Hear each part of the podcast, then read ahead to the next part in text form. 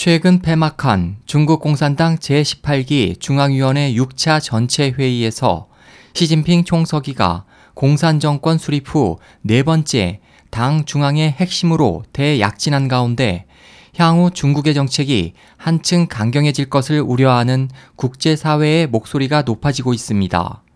이에 대해 시사평론가 샤샤오창은 시진핑 주석이 최종 결정권을 갖는 핵심이 된 배경에 대해 다음과 같은 두 가지 분석을 내놨습니다. 첫 번째는 시진핑 진영은 반부패 운동하에서 진행하고 있는 정적, 장점인 파와의 목숨을 건 투쟁을 우세하게 바꾸고 있지만 결코 방심할 수 있는 상황은 아니며 향후 장점인 등 중심 인물들을 일소하려면 한층 강한 정치력이 필요한 것이고 두 번째는 정권을 흔드는 심각한 부패를 억제하는 데 있어서 현재의 다수결에 의한 집단 지도 체제가 족쇄가 되고 있다는 것입니다.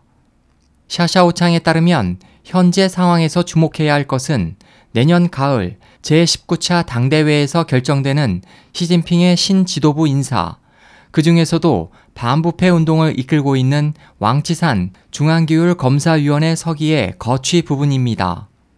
샤샤오창은 이에 대해 시진핑은 어떻게 해서든지 오른팔인 왕석이를 정권에 머물게 할 것으로 전망했습니다. 일부 보도에 따르면 주룽지 전 총리 등 당내 원로들은 이미 연명으로 왕석이의 유임을 요구하고 있으며 지도부 간부들 사이에서는 정치국 상무위원회 68세 정연설에 대해 당내 명확한 규정은 없다, 소문에 불과하다는 등의 발언이 나돌면서 왕석이의 연임을 위한 여론몰이가 진행되고 있습니다.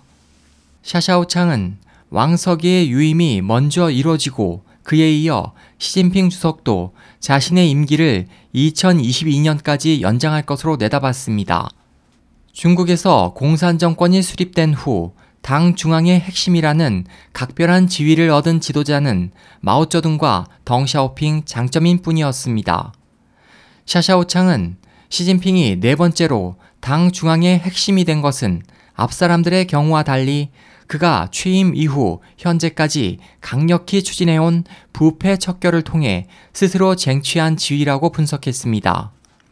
SOH 희망지성 국제방송 홍승일이었습니다.